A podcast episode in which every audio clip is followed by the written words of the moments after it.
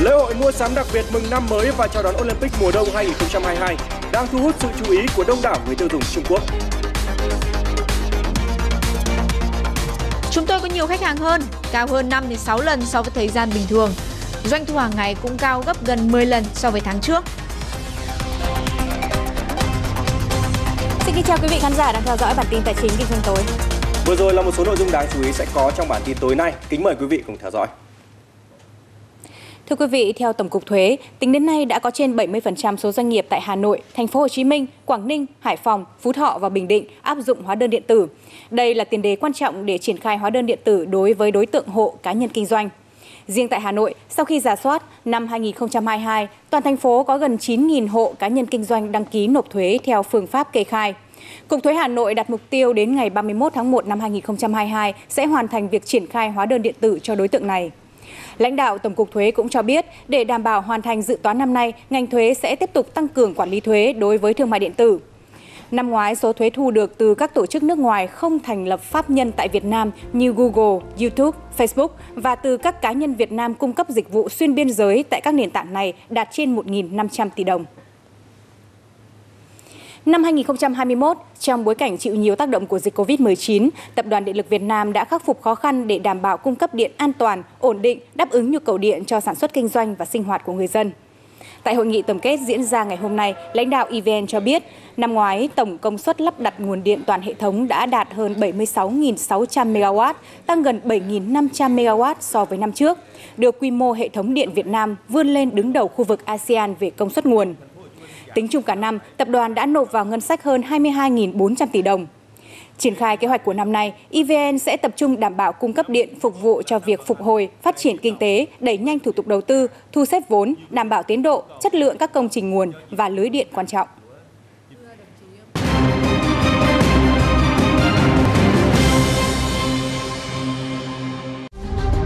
Dù tuần qua VN Index chỉ giảm vài phần trăm, nhưng nỗi đau với nhiều nhà đầu tư đang rất sâu cổ phiếu bất động sản lao dốc. Trận động đất có phát đi tín hiệu xấu, VN Index sẽ đi đâu về đâu?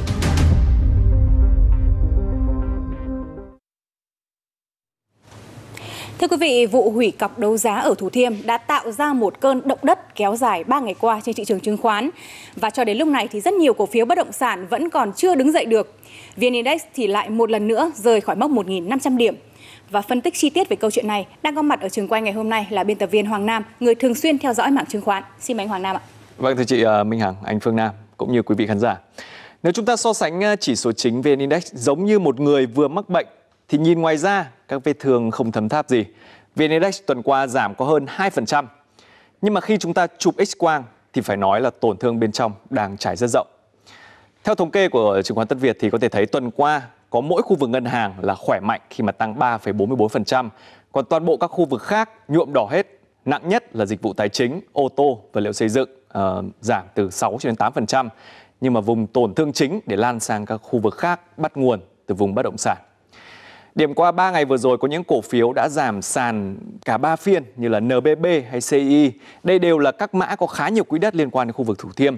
Hay có những mã đầu cơ khá nóng theo câu chuyện giá đất tăng là DIG hay là CEO cũng có hai phiên sàn, hôm nay sát sàn. Và ba hôm sàn như vậy với những mã ở HOSE là mất khoảng 20%, còn HNX là khoảng 30%. Nhưng mà câu chuyện đằng sau không đơn giản chỉ vài chục phần trăm như vậy vì nhà đầu tư chứng khoán có thể vay ký quỹ, tức là vay margin thêm với tỷ lệ 11. Bạn có 500 triệu thì được vay thành 1 tỷ mua cổ phiếu, giảm 25%, tức là nhà đầu tư mất thành 50%. Thực tế trên thị trường chứng khoán thời gian qua có những bên à, cho phép vay margin tỷ lệ rất cao như là 37 hay là 19 và có những nhà đầu tư chia sẻ là đang từ lãi 10 tỷ hai ba hôm vừa qua thành lãi có 3 tỷ. Nhưng mà đau đớn hơn là việc bay lãi thì là những người còn cháy cả vào tiền túi đã bỏ ra đầu tư. Và một tuần đỏ lửa vừa qua cũng là một tuần đẫm nước mắt với các nhà đầu tư bất động sản.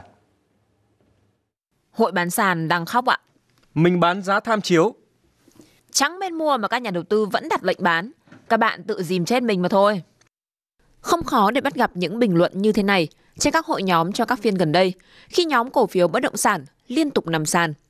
Thực tế, nhóm này đã có quãng thời gian thăng hoa với con sóng khá mạnh, nhiều mã tăng trần, bất chấp nghi ngại của giới đầu tư. Tuy nhiên, diễn biến đã đảo ngược 180 độ chỉ sau vài thông tin không mấy tích cực trên thị trường. Sự xáo trộn trong tâm lý nhà đầu tư vì thế cũng dâng cao. Trái ngược với sự hoang mang tột độ của các nhà đầu tư F0, thì một bộ phận nắm giữ cổ phiếu bất động sản ở vị thế tốt vẫn khá ung dung và tiếp tục đặt nhiều kỳ vọng vào nhóm này trong dài hạn. Bản thân tôi cũng có cái cái cổ phiếu bất động sản trong đó thì nó cũng bị ảnh hưởng. À, tôi nghĩ cũng ờ, như các nhà đầu tư khác thì cũng bị ảnh hưởng ít nhiều. Mà tuy nhiên thì tôi vẫn khá là lạc quan về các cái đặc biệt là cái dòng ờ, cổ phiếu bất động sản hay là tài chính uh, ngân hàng trong cái năm 2022 nên là, là là quan điểm của tôi thì có thể là sẽ tiếp tục đầu tư và, và nắm giữ các cổ phiếu này trong thời gian tới. Những cái tin xấu như cái việc đấu giá ở Thủ Thiêm thì là những cái biến động ngắn hạn thôi. Mình đang có kế hoạch là giải ngân mạnh vào đầu tuần sau khi mà thị trường có những cái tín hiệu là trở lại. Cổ phiếu tôi đang nắm giữ là cũng có một cái tỷ trọng tương đối cái nhóm cổ phiếu bất động sản. Và đối với ờ, cái cổ phiếu bất động sản thì tuần vừa qua thì tôi vẫn là tiếp tục và theo dõi một số các cổ phiếu bất động sản mà tôi đánh giá là tốt ở ở cái khía cạnh là quỹ đất lớn. Kết quả kinh doanh có khả năng là tăng trưởng cao thời gian tới thì tôi sẽ xem xét là giải ngân thêm. Mỗi nhà đầu tư thì sẽ có phong cách đầu tư riêng, nhưng mà nếu có khuyến nghị gì với nhà đầu tư đang kẹt ở những cổ phiếu rời tự do làm ăn bết bát mà vẫn phi lên được thời gian qua thì các chuyên gia vẫn hay có câu là ai lãi rồi thì chốt lãi không bao giờ sai. Còn nếu ai đang lỗ thì cắt lỗ phải có nguyên tắc. 8 đến 10% lỗ được coi là mức dễ chịu vì lo lắng càng lâu, tức là cái mức lỗ mà càng lâu thì càng khó ra được quyết định chính xác. À, lỗ 20% thì ờ, phải tăng lại 25% mới hòa vốn.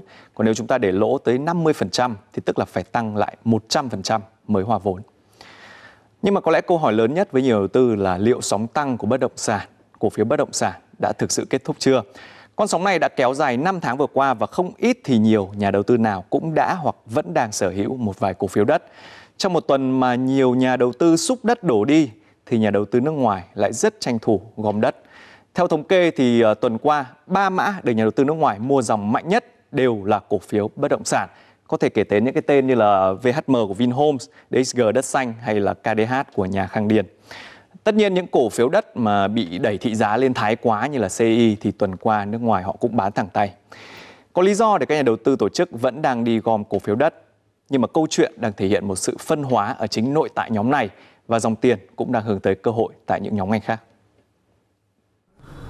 Riêng đối với nhóm ngành bất động sản, tôi vẫn nghĩ có những cổ phiếu mua được ở trong thời điểm này. Ví dụ như trong ngành bất động sản đi, thì ít nhất ấy là cái, bỏ qua cái việc đếm cua ấy, thì thứ nhất là cái đất đấy của công ty ấy có phải là đất sạch hay không cái khả năng mà phải đọc cái khả năng triển khai của công ty, cái dự án đó cho cái thời gian tới là như nào và ba nữa là cái khả năng bán hàng của công ty. Chứ bây giờ không mình không thể có một cái mảnh đất mà bây giờ còn phải đền bù rất là nhiều và chưa biết là có đền bù được hay không. Năng lực triển khai của công ty thì không có từ xưa đến nay chẳng xây dự án gì và năng lực bán hàng chúng ta cũng không biết.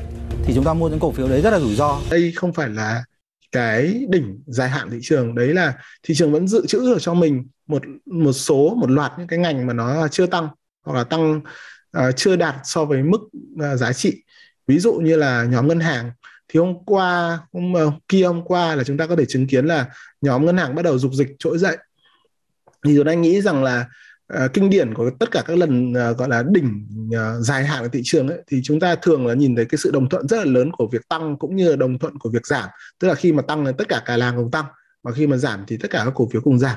Thì ở đây chúng ta chưa nhìn thấy điều đó. Đến thời điểm hay, cuối năm 2022 thì chúng tôi dự báo là VN-Index sẽ tăng lên uh, độ như là 30% nữa, 25-30% nữa. Nếu mà những cái à, chuyện xảy ra trong tuần vừa qua được à, kiểm soát chặt chẽ, được à, được xử lý tốt thì mình nghĩ là chúng tôi vẫn có thể giữ nguyên cái dự báo đó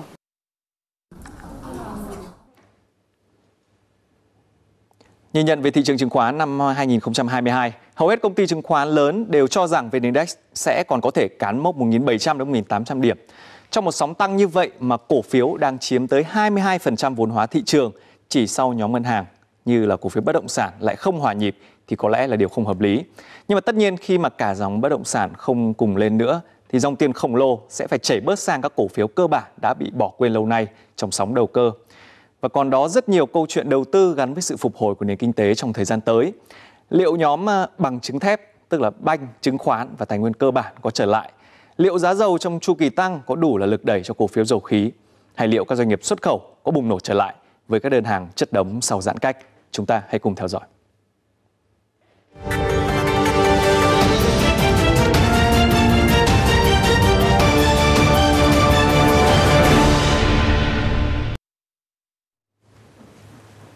Bản tin ngày hôm nay xin được tiếp tục với một số thông tin đáng chú ý khác.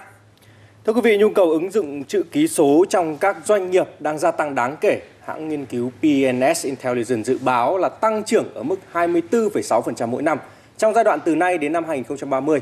Bên cạnh áp lực từ Covid-19 thì việc ứng dụng các công nghệ mới như là chữ ký số từ xa, ký số di động cũng đã khiến cho việc triển khai được nhanh chóng và thuận lợi hơn.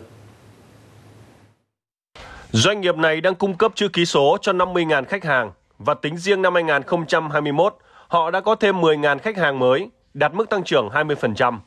Giai đoạn cuối năm, khi mà Tổng cục Thuế triển khai hệ thống hóa đơn điện tử, nhu cầu này lại càng tăng, mạnh nhất là tại 6 địa phương đang thực hiện thí điểm.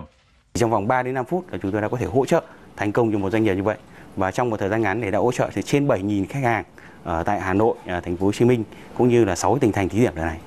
Theo các chuyên gia, việc triển khai chữ ký số giúp doanh nghiệp tiết kiệm đáng kể các chi phí cố định, trong khi lại an toàn và tiết kiệm nhiều thời gian hơn các phương thức truyền thống.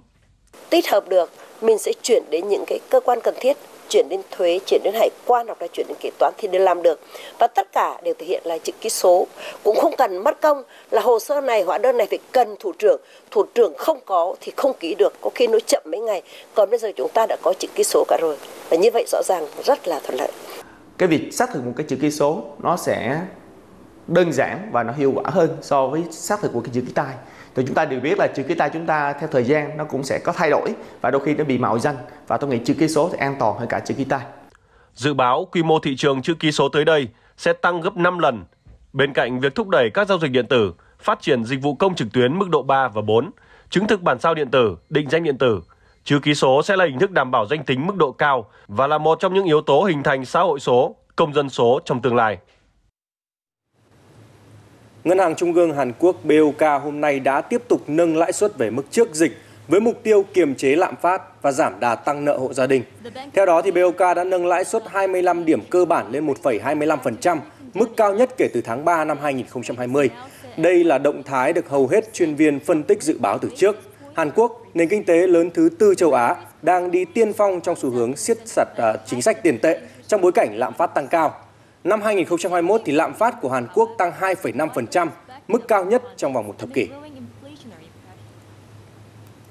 Tại thủ đô Bắc Kinh của Trung Quốc thì một lễ hội mua sắm đặc biệt vừa được khai mạc cách đây ít ngày.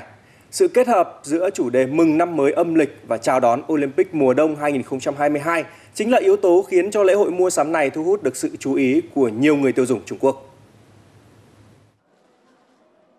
Tại lễ hội mua sắm, những người tiêu dùng Trung Quốc có thể tìm kiếm và lựa chọn cho mình những món đồ ưng ý trong số hàng nghìn sản phẩm khác nhau. Từ những chiếc đèn lồng giấy in hình chú gấu trúc băng đôn đôn, linh vật của Olympic Bắc Kinh, cho tới bao lì xì hay đồ trang trí. Đèn lồng có màu đỏ, một nét đặc trưng của Trung Quốc, đồng thời lại có hình ảnh linh vật đặc trưng của Olympic mùa đông 2022, thể hiện bầu không khí cạnh tranh.